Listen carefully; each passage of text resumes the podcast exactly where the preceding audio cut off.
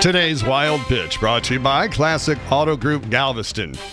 You may have heard that Walmart is refusing to sell M M A fighter Ronda Rousey's book titled My Fight, Your Fight because they say she's too violent.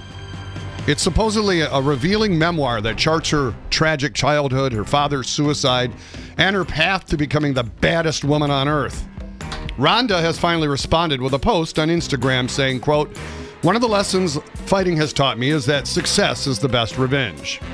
Now, I haven't read the book. It's due to be released May twelfth, but it seems a tad hypocritical for America's largest seller of guns and ammo to refuse to sell a book because the author is a cage fighter. Walmart's the most violent store in the country. Just YouTube fights in Walmart sometime. Or if you're really brave, go there on Black Friday. That's today's Wild Pitch.